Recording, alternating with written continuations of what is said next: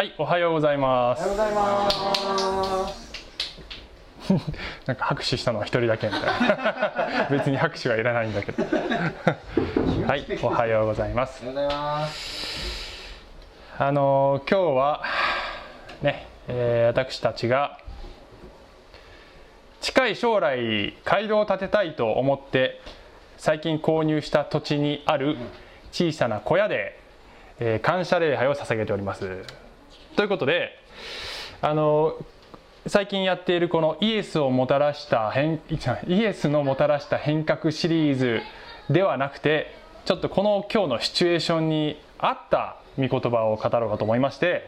ヨルダン川を渡るということでねお話したいと思っております。あの私がですね、えー昔は東京でオフィスワークをしていたんですけれども会社に勤めて。なぜこのね山梨県の小淵沢というところで教会開拓をするようになってしまったのかという しまったっていうとなんかちょっと 語弊があるけどなぜこういうことになってしまったのかということを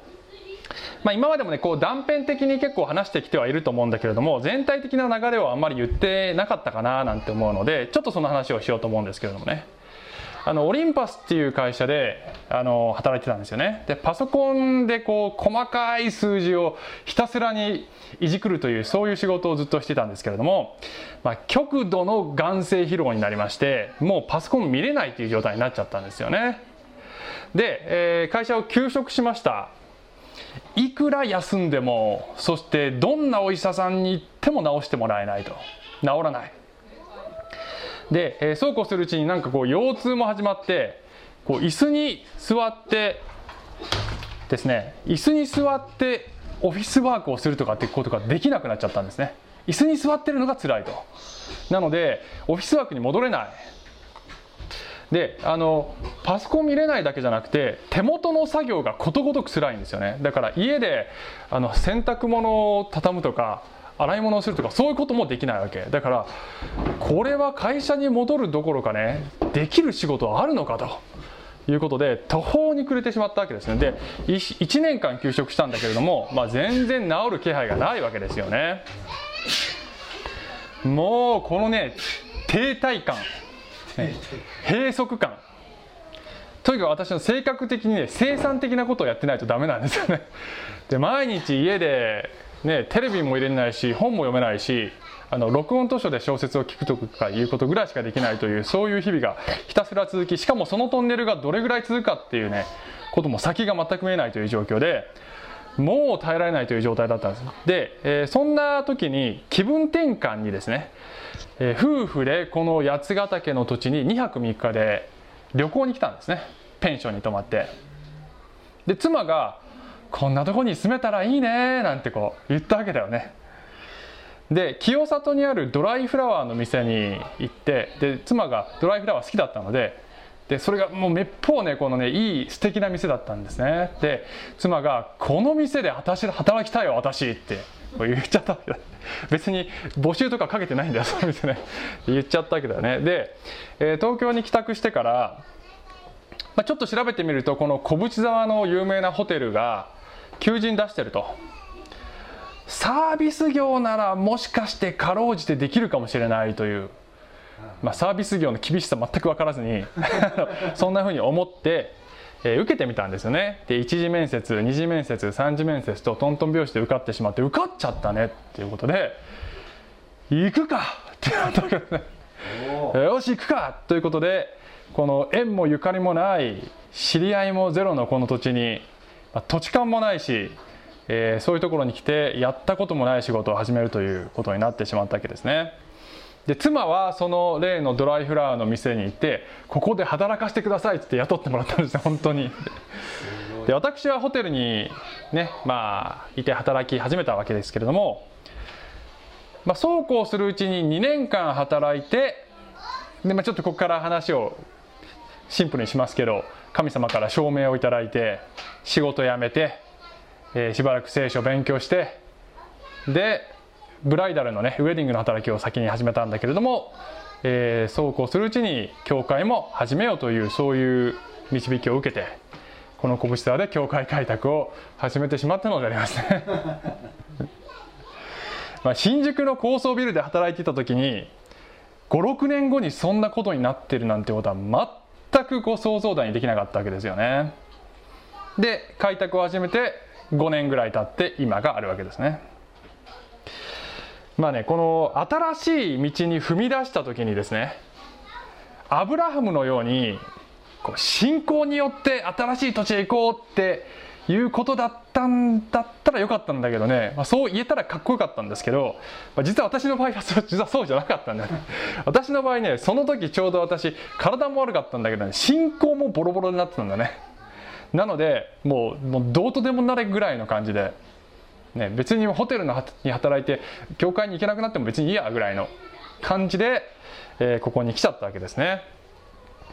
なのでまあどちらかというとねアブラハムというよりはヨナ。こう神様に背いて逃げただけど魚に飲まれてたどり着いたのが結局宣教地でしたみたいなね。そんな感じでなんかこう神様の手の中でいいように転がされて結局働きの場所に連れてこられたみたいなそんな感じになっちゃったわけですけど、まあ、できればねあの不信仰な状態でそうなるのではなくて信仰によって応答していればより良かったかなって思うんですよね。その場合のシナリオがどうなったかっていうのは分かんないですけどね。常に私たちは信仰によって応答することによっての方が、えー、よりスムーズに神様の御心にたどり着けると思うんですよね。ですから皆様もそうしてほしいのであります。で人生にはですね皆さんあの停滞感閉塞感こうそういうのをね感じる時ってあると思うんですよね。なんとかしてこう次のステージに進みたいなっていうねそういう時あると思うんです。まあ、それは仕事かもしれないし勉学かもしれないし何かしらのその人間関係かもしれないしえあるいはクリスチャンとしての信仰の歩みにおいて何かこうブレイクスルーが欲しいなっていうようなこともあるかもしれないしあるいはこの ministry この神様に召されてやっている働きえー、それは教会の牧会私の場合教会の牧会ですけど、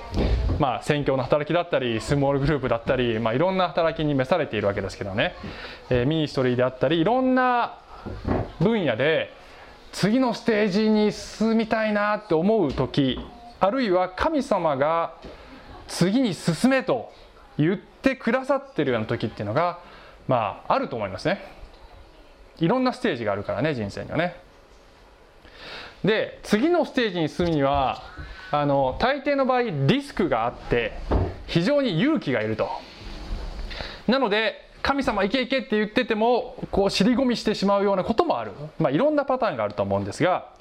いずれにしても次のステージに進む時にぜひ信仰によって応答していただきたいんだがですけどそれはどういう心構えでするのであろうかということを今日は今日話したいのです。ね、で一応そのバランスを取るために一応一言言っておくとあの神様の導きって常に先進め先進めではないってことを一応言っておきますね。あの神様が今いるところにしばらくとどまれっていうことももちろんあるわけですよね。ちょっと大変だけど先に行きたいかもしれないけどちょっと頑張れっていうこともあるので、えー、今が自分にとってどういう時かということはもちろんしっかりと神様に聞きながら祈りながら判断しなきゃいけないんですけど、まあ、今日の話はですね私たちこの新しい土地に来ているので、えー、新しいチャレンジの話をねしたいとそちらの方面の話をしたいと思ってます。で今日はですね、はいえー、人生の次のステージを恐れるなという話をしたいと思ってます。あれ？なんか暗くなった？今。そうでもない。あこれか、えー、人生の次のステージを恐れるなと、えー、約束の地。約束の地神様が良い地を用意しておられますよというふうに、えー、聖書では語られているのですけれども、まあ、これねアブラハムに神様語ったことなんですが、えー、これがまあ私たちの人生のいろいろな場面に適用できるんじゃないかと思うんですよね。で約束の地に行くにはヨルダン川を渡らねば渡らねばならないですね。人生っていうのはなんかこうこの繰り返しなんじゃないかなっていう感じしますね。もう何度もこのヨルダン川を渡って約束の地にこう行くといういろんなステージでそういうことが起こるんじゃないかと思う。だからすごくいろんな形で今日の話は適用があると思うんですよね。で、えー、聖書のヨシュア記というところを見ていくんですけどね。ヨシュアの話です。モーセの後継者です。で、えーそのヨシアの話に入る前にまずこの約束の地とは何なのか。というところからちょっとね話したいんですけどもいつ神様は誰にこの約束をしたのか、えー創世紀の12章で神様がアブラハムという人物を選んで私の示す地へ行けというふうに言うわけですよね。でえこのカナンの地というところにアブラハムはすぐさま行くわけですけれども、えその12章からもうちょっと先17章ではさらに具体的に神様がこういう約束します。私はあなたが滞在している地もうすでにこの時点でアブラハムはその土地の中にいるわけですね。あなたが滞在している地すなわちカナンの全土をあなたとあなたの後のあなたの子孫に永遠の所有として与える。私は彼らの神となると。いうことでアブラハムとそしてその子孫にこの約束の地が与えられたっていうことなんですね。でね、えーその後アブラハムは神様の約束の通りにこの子孫を増やしていって子供孫ひ孫というふうにどんどん増えていくわけですよね。でその後でエジプトに下ります。でエジプトで民族としてわーって増えますね。何百万人っていう。しかしながらエジプトでは奴隷状態ですね。モーセが建てられてこの、えー奴隷状態のイスラエル人を導き出す。で荒野を通ってすぐにこのカナンの地に入れるところだったのにエジプトからカナンの地まではもうなんか数日間で行けるぐらいの距離なんで本当はね。ところがこのカナンの地を目前にしてこのイスラエルの民はいやあの地の人々は怖い。無理無理無理無理って言って不信仰のゆえに入れませんでした。ということが起こるわけですよね。そしてこの荒野で40年間放浪するということが起こると。さてそしてその後次の世代が起こって要するに不信仰だった世代はだいぶこう死に絶えてしまって次の世代になった時にさあ今こそ神様の約束の地に入ろうということで今日の話に入っていくんですが、まあ、地理的な感覚を見るとねこれ分かるかな、えーこれカナンの地ここですね。視界がここにあります。視界がここにあります。でイスラエルの民はこの視界の右側を北上していってでこの視界に注ぎ込む南北に流れているこのヨルダン川ね。でヨルダン川を渡るとそのカナンの地があるという感じになってるわけですね。で、えーこのヨルダン川を渡るとすぐにエリコという町があって、まあ後で述べますけれどもそこで戦いがまず発生するんですけどその前にこのヨルダン川を渡らねばならないというこんなイメージです。ね。ヨルダン川を渡る前にモーセの後継者として、まあ、モーセはあのねあの亡くなっちゃうんですけどその後でヨシュアが建てられて神様に正式な任命を受ける。これがヨシュア記の一一章。でヨシュア記の2章になると今度は、えー偵察隊がね先にエリコにちょっとだけ入っていって、えーこの作戦を立てると。でそこでラハブっていうこの遊女に、ね、あの協力してもらうっていうことになるわけですけど、えーまずはその偵察に行くと。でいざこのイスラエルの200万人の民がヨルダン川を渡りましょうっていうところを見ていきたいんですけどこのヨルダン川というのはあの今のヨルダン川よりももっと当時はあの大きかった広かったということでおそらくは川幅が30メートル深さが1メートルから3メートルぐらい。で春はねあの今日の場面春なんですけど春はこの雪解け水で氾濫して、えーいるという状態で200万人の民がこれを渡るっていうのはもう不可能な状態ね。だから民からするとあそこにこのカナンの地が見えてるんだけどどうすんのこれっていう圧倒されてる状態なわけですよね。そういうのありますよね人生もね。なんかこう見えてるんだけどでもちょっとこれどうすんのこれってそこにたどり着けんのっていう ことあると思うんですけど、えーじゃあはい吉脇のねまあちょっと今日そんなに長くは読めないので吉脇の3章の14節からもう本当にこう入っていく場面を読み読みたいと思いますが14節民がヨルダン川を渡るために天幕を立った時契約の箱を担ぐ祭司たちは民の先頭にいた、えー契約の箱。契約の箱とは何ぞや。これはこのねなんかこれどれぐらいかな？1メートルぐらいかな？あの神様のこのモーセに与えた立法の板とあとマナとあとなんだっけね？アロンの杖か、ね、が入っているこの箱で神の臨在が宿るというふうにね、えー言われている。そういう箱ですね。でそれが先に入っていくわけですね。つまりそれは神の臨在神の言葉神の臨在があなたの先に立ってそこに入っていくんだよっていうことを象徴してるわけですね。で15節から17までね全部読んじゃいますけど箱を担ぐ者がヨルダン川まで来て箱を担ぐ祭司たちの足が水際に浸った時ヨルダン川は借り入れの間中岸いっぱいにあふれるのだが上から流れる流れ下る水は突っ立ってはるか彼方のチャレチャレタンのそばにある町アダムのところで席をなして立ちアラバの海すなわち潮の海の方に流れ下る水は完全にせき止められた。民はエルエリコに面するところを渡った。主の契約の箱を担ぐ祭司たちがヨルダン川の真ん中の乾いた地にしっかりと立つうちにイスラエル全体は乾いた地を通りついに民はすべてヨルダン川を渡り終わったと、まあ、似たような光景がねこのモーセがイスラエル人をエジプトから導き出した時もこの足の海っていうところで起こってますね。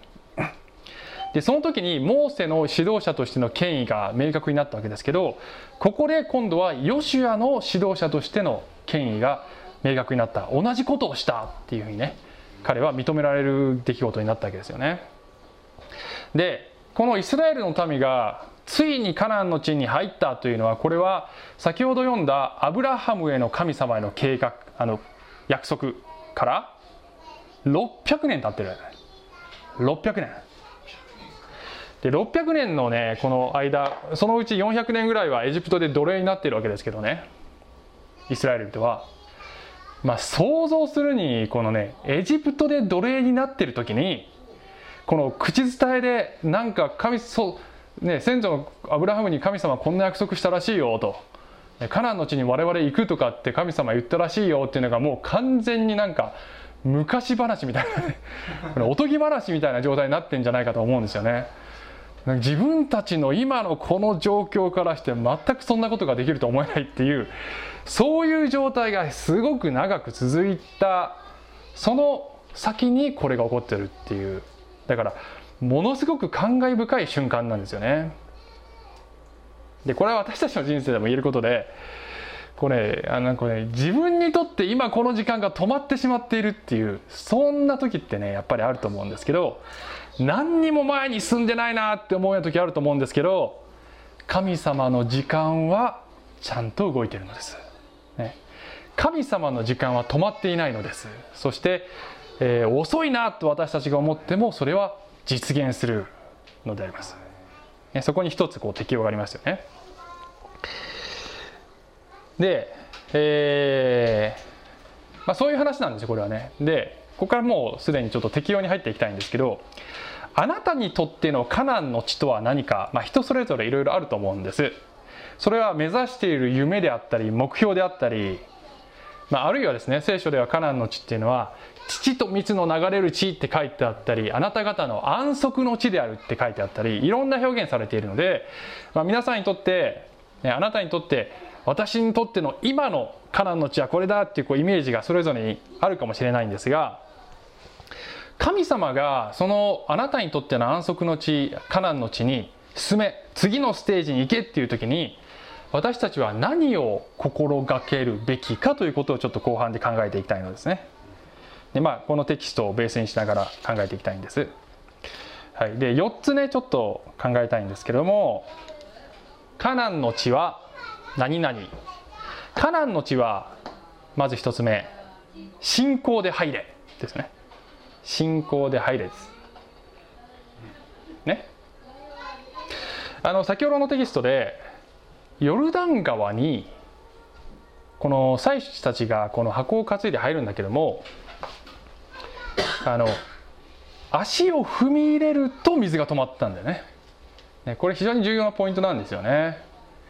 あの神様が神の臨在が先に進まれるんだけどまあそれと一緒に祭司たちも一緒に入ってるんですよね。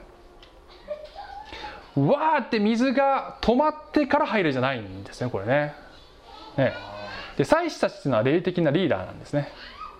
つまりここにはねこのリーダー霊的なリーダーに対する教訓っていうのがあるわけですけどあのまあ、それは牧師である人もそうだし牧師だけじゃなくて、えー、スモールグループのリーダーであれなんとかのリーダーであれあのどんな形であれ霊的なリーダーとして立てられている人はまずそこに足を踏み入れるっていうね信仰によって足を踏み入れるという。で何もそのリーダーという肩書きがついていなかったとしても信仰が成熟するに従ってね信仰が成熟していくに従って神様はこれを求められるのです。あのモーセがですねイスラエル人を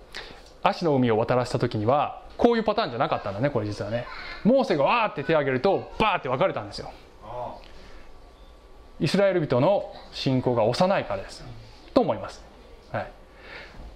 このヨルダン川を渡る時には荒野でもう訓練されてきて神様のことをだいぶ学んでるんだよこれね。なのでもう次の信仰を神様は要求しておられるんです。ね。で私たちがビジョンに向かって進む時にですねもう自分の行き先の道筋が100メートル先まで全部見えてるなんて絶対ありえないからね。神様はそういうことしない。あまりあまりっていうか、まあ、まずしないと思うね。もう先の方までドアが開かれてるのがボーンって全部見えるっていうことはねしないですね神様ね。おぼろげながら向こうの方に幻は見えてるんだけど目の前にはヨルダン川っていうことの方が多いんですよ。どうすんのかなこれ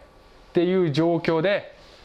でも神様がこの方向に行けと導いているような気がするからとりあえず足を踏み入れてみようっていうのが信仰なのではないですか？で神様はしばしば私たちにこれを要求されます、ね、あの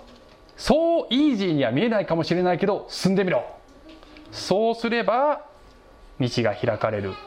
かもしれませんねということですね。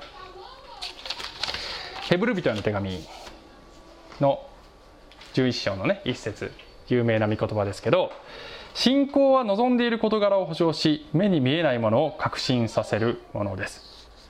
神様が約束されたことを神様が与えると言ったならば人間的には無理そうに見えてもそれはなるのだと信じなさいっていうねことですよね。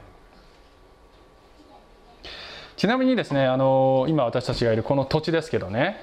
まあ、ここにあの街道を建てたいと思ってるわけですけどねまああのそのお金はないのですよね。皆さんご存知のようにね。ないんですよ。それでで土地土地をこれね最初この見た時にまた私も妻もね、まあ、見た瞬間もうビビビってきたんですけどあのまああの、まあ、土地を土地を買うお金も最初はねなかったんですけど、えー、とりあえずこの、まあ、住もうということでね。で土地を買うお金は、まあ、皆さんのあのご協力もあって、えー、ちゃんと揃えることができたんですが、まあ、土地を買うのはねスピード決定が必要だったんですよねそんな悠長にしてたら、ね、とってもいい土地だと思ったのでもうすぐに売れちゃうかもしれないでしょだからあの素早く決定しないともうこれ土地ダメだなと思ったので急いで決定したわけですよね。ちょっと慌ただしいところもあったんですけども、えー、でこれ土地買ってそれでその先どうするかってはっきり言って全く見えない状態のままとりあえず土地だけ買うと。ここに街道建てれんの？っていう。そのお金どうすんの？全然見えない。けどとりあえず住んでみようっていうことで、まあ、それがまあ一つの信仰の表現としてそれをしたのです、ね、この教会は。えー、不確定要素のない状態っていうのはあのそれ信仰いらないんでね。全部大丈夫って分かってから先に進むっていうのはこれ信仰いらない。神様はそういうことねあまりしないと思います、ね、なので、えー、もし目の前にヨルダンが上がってもとりあえず進めということがある。一応言っていくとそれは闇雲に何でもかんでも無謀なことをしろということではないのです。ね。この無謀さと信仰ってこうこうちょっと紙一重なところあるんだけど時々ね。だけど、えー、何でもかんでもねこう無謀に無計画にやれっていうことではないんですよね。もちろん慎重に検討することは非常に必要必要なんですけど祈りとそして御言葉に対する中で神様この方向で間違いないですかっていうことを聞きながら、えー、進んでいく時に、まあ、道が開かれていくということがあると思いますね。さあ2つ目。カナンの地は戦って取れ。ですね。戦って取れです。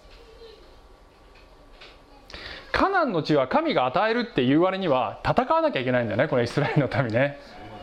もちろんねあの全部普通の戦いではない本当に神様の奇跡が働くっていうケースもいっぱいこれがこれ以降出てくるんだけどもカナンの地って別の住民が住んでいてまああの都市国家がボンボンボンってこう乱立してるっていう状態なわけですよね。であのまあ、一応言っておくとそれをなぜ神様が与えるかというと、まあ、そのカナンの土地の民っていうのはことごとく堕落しているということでそれは神様の裁きというそういうね意味合いがあるのです。まあ、その点についてはねまたちょっと別の時にテーマとして話したいと思うんですけどねなぜ神様戦争を命じるのっていろいろそういうところでつまずくこともあると思うので、まあ、あの機会があればそれもあの別の時に話したいと思うんですがこれは神様が戦って取れというそういう戦いなんですよね。であの所有権はですね所有権は実はアブラハムに神様が約束された時にすでにこの土地はお前らのものだって与えられているんです。だから神様から見るともう所有彼らの所有になってるわけけれどもその所有権を実現つまりそこを実際に占有するというねその土地をエンジョイするというところは自分たちが戦わねばならないということなんですよね。あの私たちの人生も神様の御心であれば待っていれば向こうから何でも転がり込んでくるっていうわけじゃないわけですよ。またまにはそういうこともあるよ。だけどあなたが戦わなければならないというねこともある。知恵を使いまた努力をしまた勇気を出してチャレンジをするっていうことが求められる時があるわけです。けれどもそうであったとしても決して忘れてはならない重要なことはあなたが戦っているようで実は主が戦っておられるっていうことなんですね。まあ人生にはですね一人きりで孤軍奮闘しているような気分になることあります。ね。ほんと疲れるそういう時は。エリコ攻略の、まあ、これヨルダン川渡ってですねこれからエリコという町を攻略しなきゃいけないということでそこに宿営を張って準備をしている時にあの非常に不思議な出来事が起こるんですね。吉明の五章に行くとですねこのヨシュアが不思議な場面に遭遇する。さてヨシュアがエリコの近くにいた時彼が目を上げてみると見よ一人の人が抜き身の剣を手に取って彼の前方に立っていた。ヨシュアはその人のところへ行って言ったあなたは私たちの味方ですか？それとも私たちの敵なのですか？すると彼は言った。いや私は主の軍の将として今来たのだ。ってこの人言うんですよね。ちょっとこの後も後で読みますけどね。これねすっごく緊迫した瞬間ね。だってこのもう戦いをする町がすぐそこにあるという状態で得体の知れない人物がポッて現れてくるわけだね。でどうも自分のとこの軍の人の人間じゃないみたいな感じがするっていうことでね。お前何者っていうそういうこのヨシュアがうわってこう身構えるそういう瞬間ですよこれね。であのちょっと細かい説明を抜きにして結論だけ言うとこれはあのこれは天使ではありません。一応言っておくと。これは単なる天使ではありません。これは結論だけ言うと受肉前の第二威嚇の神です。難しい言い方わわざと言っちゃったけど、えーもうちょっと分かりやすく言うと人となる前のイエス様です。これはね。これは人となる前のイエス様です。細かいことを省いて言うと。旧約聖書にねイエス様は何回も登場してますからね何回も登場してます。でこれはイエス様がここに来られたということですね。でヨシュアにとってみればですよ。主の軍の将は俺だと思ってるわけですね。俺だよね主の軍の将はって思って自分がこの民を勝利に導かねばならないってすっごくこう力んでるかもしれない。そういう場面です。けれども主がご自身が現れてお前が将ではない。お前が将軍ではない。勝利を与えるのは私である。あのあなたのですね皆さんのカナンの地がどんなものであれそしてそれを得るための戦いがどのような戦いであれ、えー時々私たちは自分が頑張らなきゃって力みすぎてることがある。まあねやらなきゃいけないこといろいろありますけど実際に。だけどこの戦いは主の戦いだってねあのぜひ思い出してほしいんですよね。そしたら少し肩の力が抜けるんじゃないでしょうか。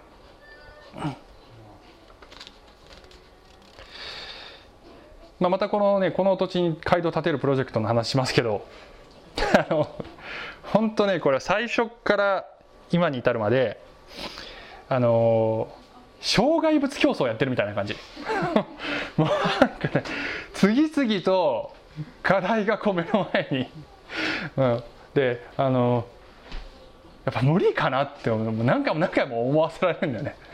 ね。大体こうね自分が偶像にしてるものってねやっぱりこう捧げ一旦こう放棄させられるっていうかね。やっぱこれ無理かもっていういう状態に何度も何度も今までもななりました。すでに今までに。で多分これからもそうなるんですね。今現在も若干ちょっといろんな課題が山積してるんですけど、ね、若干ね山積してますよ。うん。で、えっと、このプロジェクトを始めるときにですね私あの個人的に御言葉を与えられまして、まあ、いろんな御言葉を与えられるんです。神様から励ましの御言葉ね。でその一つがねでそのそういう御言葉はねあのみのりさんに言うとねみのりさん私の妻のみのりさんがどんどんその私の仕事部屋の机の上にこの御言葉書いて壁にわーって貼っていくんだけどね。あのこうこんな感じでわーって貼ってくれるんだね。でその中の一つ一番大きいのが歴代史一体2のこの大軍のために恐れてはならない。おののいてはならない。これはあなた方の戦いではなく主の戦いだからである。ってねこれ私これ与えられたんだよって妻に言ったらこうやってね貼ってくれたんですよね。これを見ながら私はこう自分を奮い立たせてるんですけどね。で皆さんご存知のように、まあ、これ資金どうやって調達するかっていうとこの銀行に融資のお願いをねあの今しに行ってるんですけどまあ、なかなかねこう厳しいと思いますね。あの実は今週後で報告しますけど今週1個行ってきたんですけどあのちょっとまああのなんだろう、まあ、あの私がかなり大きい一番最大規模金額から攻めちゃったわけだ。攻めちゃったね。もともと牧師館作る予定とかなくてでもちょっと牧師館も入れるかと思って あのそれも含めてどれぐらいになるかってこうでっかい金額をとりあえずそこから入ってみようと思ってね1個あの銀行に行ってきたんですけどあのあっさりダメって言われたんですね、うん、でちょっとあの金額下げてまた再交渉するんですけど。でまあまだ 1, 個目なのでねあのまだまだ悲観するには早いんですけど、まあ、やっぱりねあのノーと言われるとへこみます。ああって、まあ、相当事業計画も念入りに作っていったんですけどね。あのまあ簡単に言うとねあなたの過去の所得が少なすぎるって言われて、ねそれ言われたらどんなに計画立ててもねね返済できますっていくら言ってもあの今までの所得がとかって言われるとでもどうしようもないねそれ言われるとっていう感じになってね。結構こうねやっぱり答え答えますよ。答えます。で私がへこんでいると妻がちゃんと壁の御言葉読むんだよってあの意味ありげに言ったんだよね。で改めて見ようかなと思って壁を見るとこうなってたんだよね。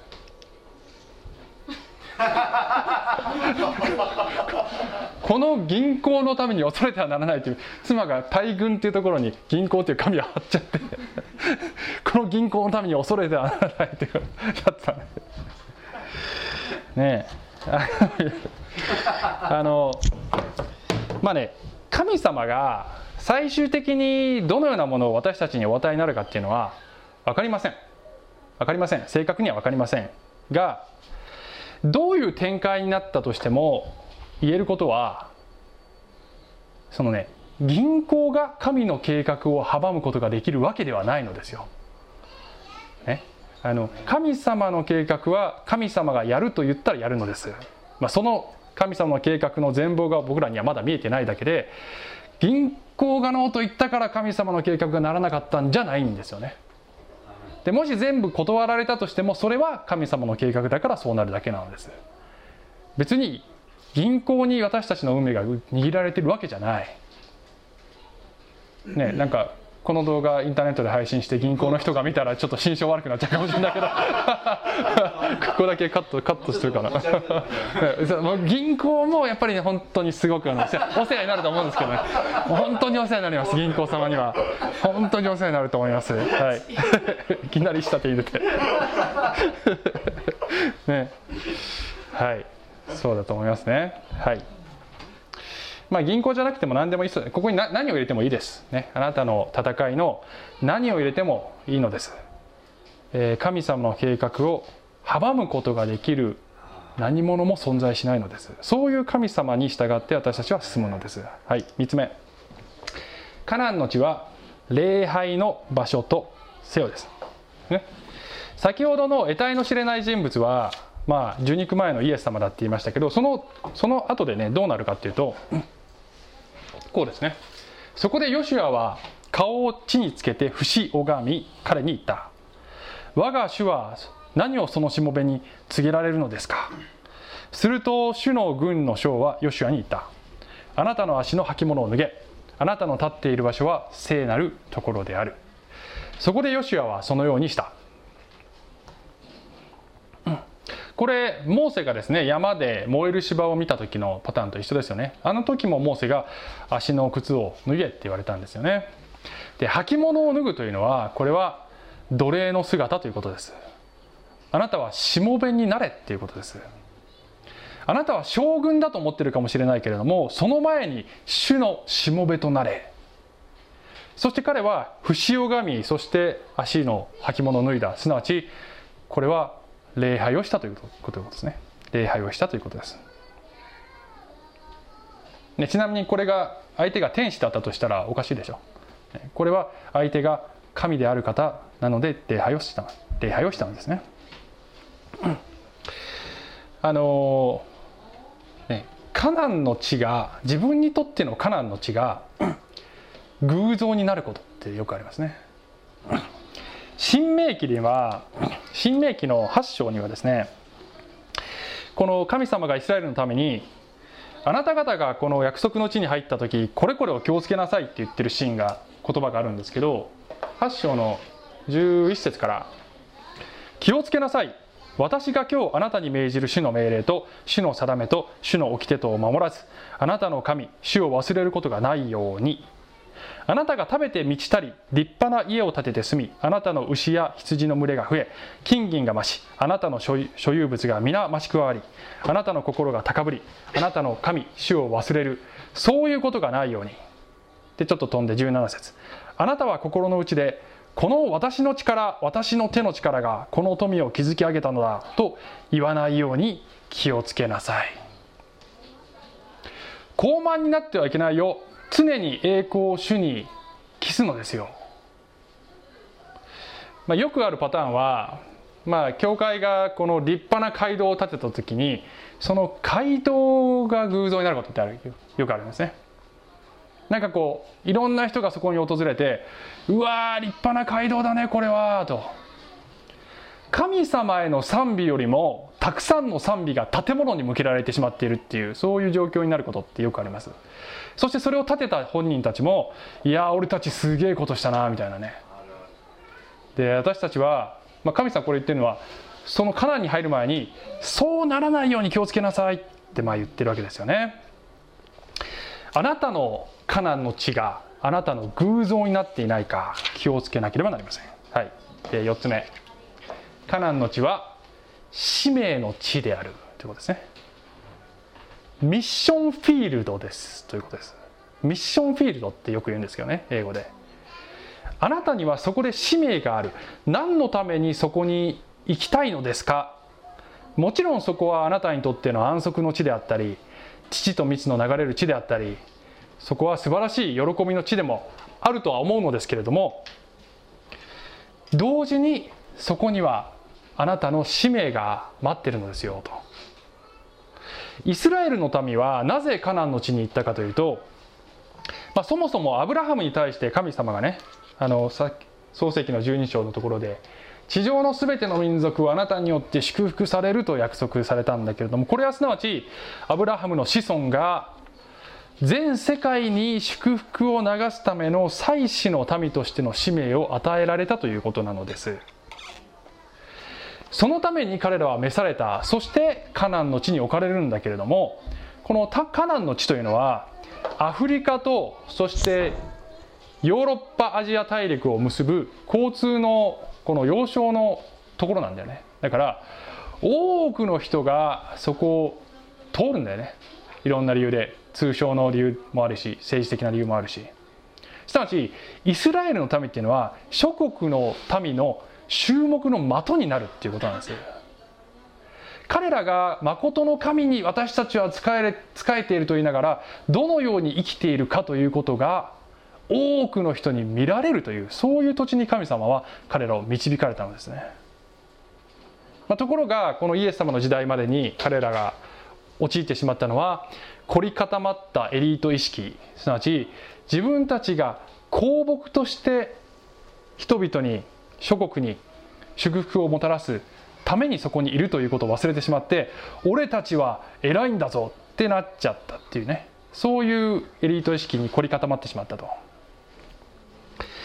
神様はあなたにカナンな地を与えるということを計画していらっしゃるかもしれないけれどもそこは素晴らしいものがあなたにとって待ってるかもしれないけれどもそれはあなたが祝福を受けそしてその祝福を流していく。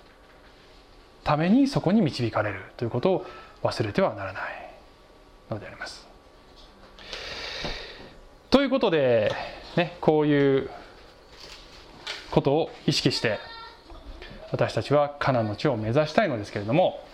まあ、最後にですねあのこのメッセージ終わるんですけどあの最後に「新明記」の8章の1節から9節を、まあ、最後にゆっくりと読んで終わりたいと思うんですが実はこの御言葉は私がこの小淵沢で教会開拓をする時に始める時に与えられた御言葉なのです。それを味わいながら最後読んでね終わりたいと思います。新明記8章の1節から9節。神様がね与えた言葉です。私が今日あなたに命じるすべての命令をあなた方は守り行わなければならない。そうすればあなた方は生きその数は増え主があなた方の先祖たちに誓われた地を所有することができる。あなたの神主がこの40年の間荒野であなたを歩ませられた全工程を覚えていなければならない。それはあなたを苦しめてあなたを試みあなたがその命令を守るかどうかあなたの心の内にあるものを知るためであった。それで主はあなたを苦しめ飢えさせてあなたも知らずあなたの先祖たちも知らなかったマナを食べさせられた。それは人はパンだけでは生きるのではない。人は主の口から出る全てのもので生きる。ということをあなたに分からせるためであった。この40年の間あなたの着物は擦り切れずあなたの足は腫れなかった。